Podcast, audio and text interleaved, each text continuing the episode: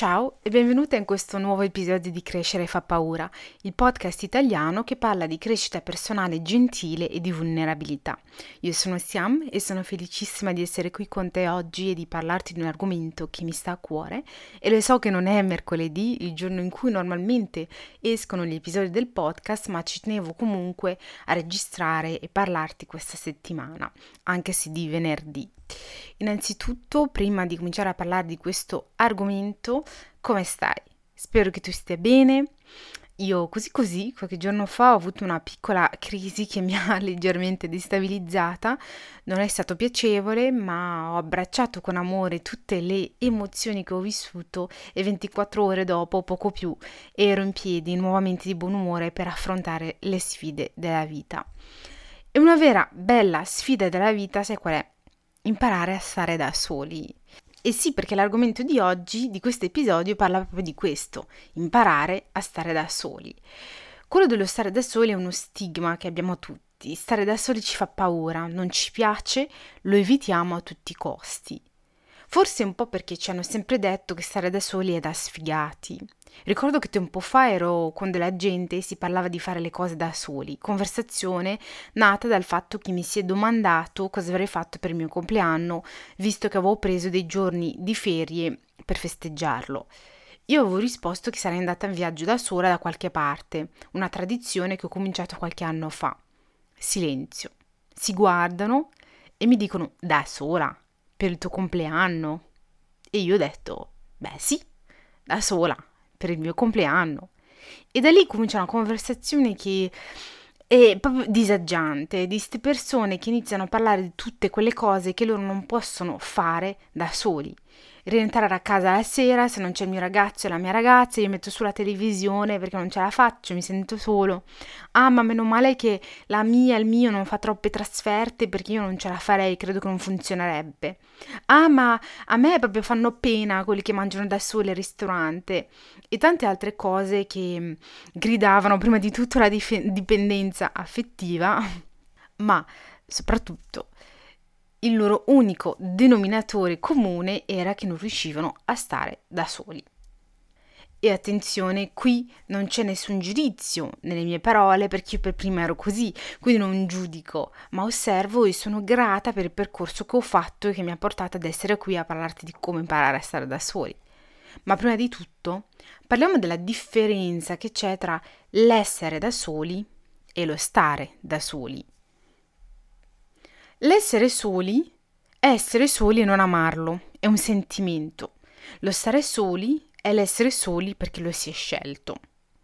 Essere soli puoi essere circondata da milioni di persone, ma sentirti solo, ti senti isolato, proprio si tratta di, di sentirsi isolati. Senti che ti manca qualcosa e non sai cosa sia. Lo stare da soli è un modo di passare del tempo con se stessi e amare e apprezzare la propria compagnia, perché lo si è voluto. Stare da soli non ci piace perché è spesso associato anche alla noia. Pensa eh, ai tuoi genitori che ti dicevano sei in punizione, niente tv, niente telefono, vai in camera tua. Te che cosa fai da solo tutto il giorno, per giorni, in camera tua, senza i soliti mezzi che usi per tenerti impegnato, ti annoi. Stare da soli, come ti dicevo, non ci piace. Mangiamo guardando TikTok, lasciamo la TV accesa appena entriamo a casa perché ci tiene compagnia. Scrolliamo in Instagram quando siamo nella, nel, nel metro. Non riusciamo semplicemente a stare dobbiamo sempre tenerci occupati per non stare da soli con i nostri pensieri, per non dar loro il tempo di venirci a trovare, per non dar loro tempo ehm, anche alle emozioni di venire a galla, emozioni come la vergogna, come la paura in generale, la paura in particolare di fallire, di lottare, di essere rifiutati. Oppure abbiamo paura di sentire quello che vogliamo davvero, quello che ci farebbe felici, ma per cui non abbiamo la forza di lottare per averlo. L'introspezione ci fa paura. Perché fare la conoscenza ed affrontare la parte meno bella di noi ci fa paura. Ma che tu lo voglia o meno, fa parte di te, questa parte meno bella. Non puoi scinderti in due e tenerti solo quello che ti piace di te stessa e ripu- ripudiare quella parte di te invece che, che vuoi tenere muta, alzando il volume, volume della tv la sera quando rientri a casa. E lo so che passare del tempo quella parte meno bella di te stessa non ti sembra il date ideale, ma evitarlo non è la soluzione. È come se corressi via dalla tua ombra e te ti ammazzi di fatica a correre, a correre, a correre e quando ti giri ancora lì, che ti sta addosso e ti segue, non l'hai seminata, non te ne sei liberata, è ancora lì. Stare da soli significa trovare un equilibrio, essere adagio con te stessa, varcare la soglia di una nuova intimità che hai con te stessa e con i tuoi pensieri significa navigare le onde dei tuoi pensieri e delle tue emozioni, farti portare là dove devi essere per imparare a conoscerti, esprimerti ed esprimere chi sei davvero, senza alcuna vergogna. Stare da soli significa invitare quella parte di te meno bella che non ti piace, quella tua ombra, e affrontarla. Chiederle di mostrarsi per com'è imparare a starci più adagio, a capirla, a capire come funziona, perché fai certi pensieri, perché provi certe emozioni. Stare da soli significa anche permettere al tuo cervello di giocare, di seguire il suo flow, di far ehm, esplodere la sua creatività. Secondo te, perché le migliori idee che ci vengono sono quelle che ci vengono quando siamo sotto la doccia o stiamo correndo. Perché non stiamo facendo niente, a parte un'azione meccanica, tra virgolette, che non ci richiede nessuna interazione mentale ed emotiva. Non avere paura di stare da sola perché la maggior parte delle risposte alle domande che ti fai e che scacci via subito appena arrivano le avrai solo grazie all'introspezione. Imparare a stare da sola è vitale per te e per la tua crescita personale perché è come se ti conoscessi per la prima volta, è come vederti per la prima volta, perché impari a conoscerti e ci sono cose che ti sorprenderanno e magari mentre ti dico queste cose, tu ti immagini di diventare un eremita, di trasferirti in una foresta dell'America del Sud per arrivare a certe conclusioni e trovare le risposte di cui hai bisogno. Ma assolutamente no. Puoi imparare a stare da sola, stando seduta in silenzio e assaporando la tua colazione e la tua tazza di caffè a casa tua. Puoi imparare a stare da sola facendo una lunga camminata e non hai idea del numero di cose che io personalmente ho realizzato camminando da sola. È come se tutto il mondo si silenziasse e sentissi solo quello che hai dentro, un'emozione indescrivibile. Puoi imparare a stare da sola facendo journaling dove non fai altro che ascoltare i tuoi pensieri. Tra l'altro alla fine di questo episodio ti propongo un esercizietto di journaling. Puoi imparare a stare da sola anche cucinando con della musica senza parole in sottofondo. E dico senza parole perché non devi interagire con gli elementi esterni, lo so, lo so perché eh, sapessi quante volte ho messo su Beyoncé e altro, Rihanna, lascia perdere. E ti giuro che non c'era tanta introspezione perché il cucchiaio di legno diventava un microfono e partiva in coreografia della Madonna, quindi diciamo non c'era tanta introspezione. Per quello che ti dico veramente musica senza parole, musica classica, musica jazz, musica, musica soul, ehm, insomma ce n'è, ce n'è di tutti i gusti, vai su Spotify e li trovi. C'è un'altra cosa per cui è importante che tu impari a stare da sola e la ragione è che una volta che lo fai diventi inarrestabile. Una volta che impari a stare da sola e ti piace, diventi una forza della natura. Non nutri più nessuna aspettativa per gli altri. Vivi la tua vita come se fossi il personaggio principale e la vivi esattamente come tu vuoi. Una volta che impari a farlo, non ti accontenterai più del minimo indispensabile che ti viene offerto. te ne parlo di più in un episodio in particolare che ho fatto precedentemente e che si chiama Imparare ad amarsi per non accontentarsi. Si tratta dell'episodio 51, se ti va di approfondire e di ascoltarlo. Quando impari a stare da sola non ti privi più della gioia che certe esperienze possono darti e che non avresti mai vissuto se non fossi stata d'agio a farle da sola. Provare cose nuove, come nuovi ristoranti, andare al cinema da sola, andare in spiaggia da sola, sedersi ad un coffee shop con un libro in mano da sola, visitare i posti che vuoi e fare i viaggi che vuoi da sola, mangiare al ristorante da sola. Onestamente ci vuole un coraggio della Madonna a fare queste cose da sola. Ci vuole un amore per te stessa che va al di là di ogni cosa. Ti ami così tanto che passi del tempo con te stessa per il piacere di farlo. Ed è magnifico. Come ti dicevo all'inizio di questo episodio, io personalmente ci ho lavorato per anni, mica sono nata così.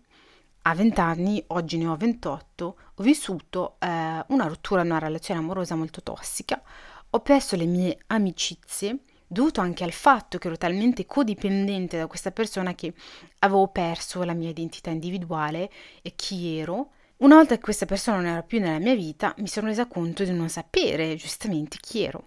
E questo è un argomento a parte di cui parleremo in un altro episodio, ma quel che voglio dirti qui è che dall'essere il cliché estroverso e sempre circondata da persone, mai sola, anche quando lo ero, perché semplicemente ero sempre al telefono o a ricevere messaggini, mi sono ritrovata sola davvero.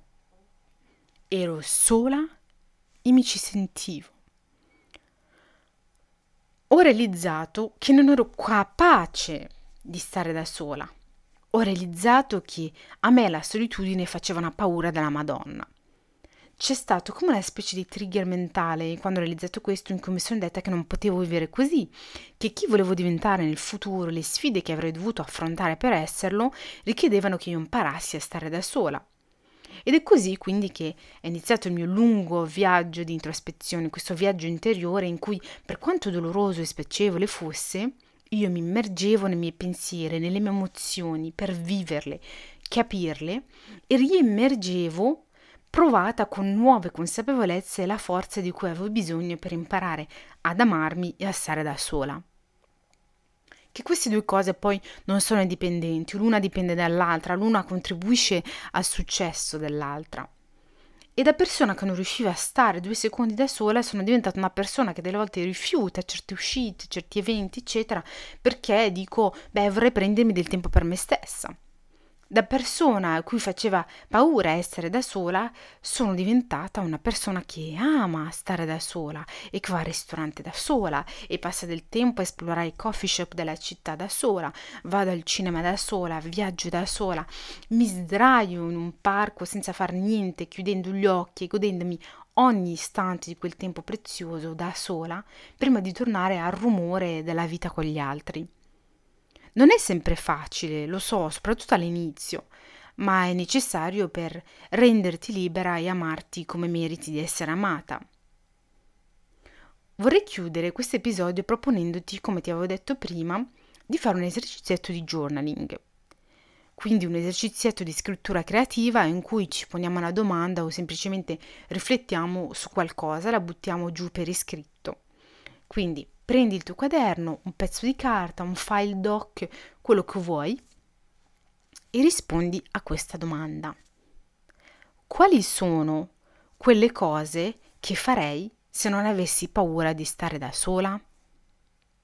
Fai una lista di tutte quelle cose che vorresti fare se solo trovassi il coraggio di farle da sola. Può essere andare a guardare un film al cinema, sederti in un coffee shop e leggere per ore, prenotare un corso di cucina o di yoga, andare a fare un trek semplice questo weekend, prenotare un mini viaggetto sola in una capitale europea, andare al ristorante da sola una di queste sere. Queste sono alcune idee, ma sono sicura che tu sai meglio di chiunque altro cosa desideri, cosa vuoi fare davvero. Se vuoi spingere un pochino di più e approfondire l'esercizietto di journaling, ti propongo di fare anche questo. Una volta che hai finito questa lista di cose che faresti se non avessi paura di stare da sola, prendi questa lista e scegli tre attività che veramente, veramente muore dalla voglia di fare. Sono delle cose che ci tieni tantissimo che non hai ancora fatto. E per ognuna di queste tre attività scrivi le ragioni o la ragione che ti bloccano dal farle da sola, nonostante tu lo voglia con tutta te stessa.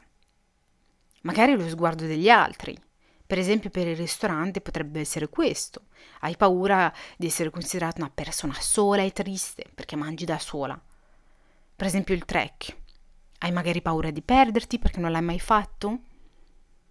Trova le ragioni che ti bloccano dal farle e se vuoi veramente, veramente spingere ancora di più l'esercizio di journaling fino in fondo, quindi questa è una terza opzione, se te la senti di approfondire ancora di più l'esercizio, cerca di trovare almeno una soluzione per ogni blocco mentale ed emotivo che riscontri. Quindi qui abbiamo tre opzioni per questo esercizietto. La prima è fai una lista rispondendo alla domanda quali sono quelle cose che farei se non avessi paura di stare da sola? Se vuoi andare oltre, c'è la seconda opzione. Prendi quella lista e scegli tre attività che veramente, veramente, veramente, veramente vuoi fare da sola e scrivi accanto perché non lo fai, quali sono quei blocchi che ti impediscono di farlo. Terza opzione, ancora per spingere di più l'esercizietto, per ogni blocco che è scritto per queste tre attività, trova una o differenti soluzioni. Mi rendo conto che può essere difficile spingere così lontano la riflessione, soprattutto se non l'hai mai fatto, non sei abituata. E se non ci riesci oggi, non c'è nessun problema. Anche solo fermarti alla lista delle cose che vuoi fare, quindi la prima opzione va benissimo.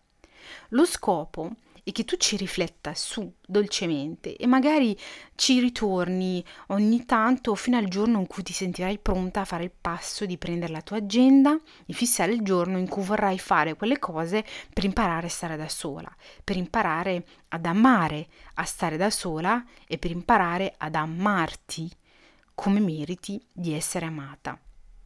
Quindi, con questo esercizietto siamo arrivati alla fine di questo episodio. Ti ringrazio per essere arrivata fino a qui e per il tuo ascolto. Spero che questo episodio ti sia piaciuto.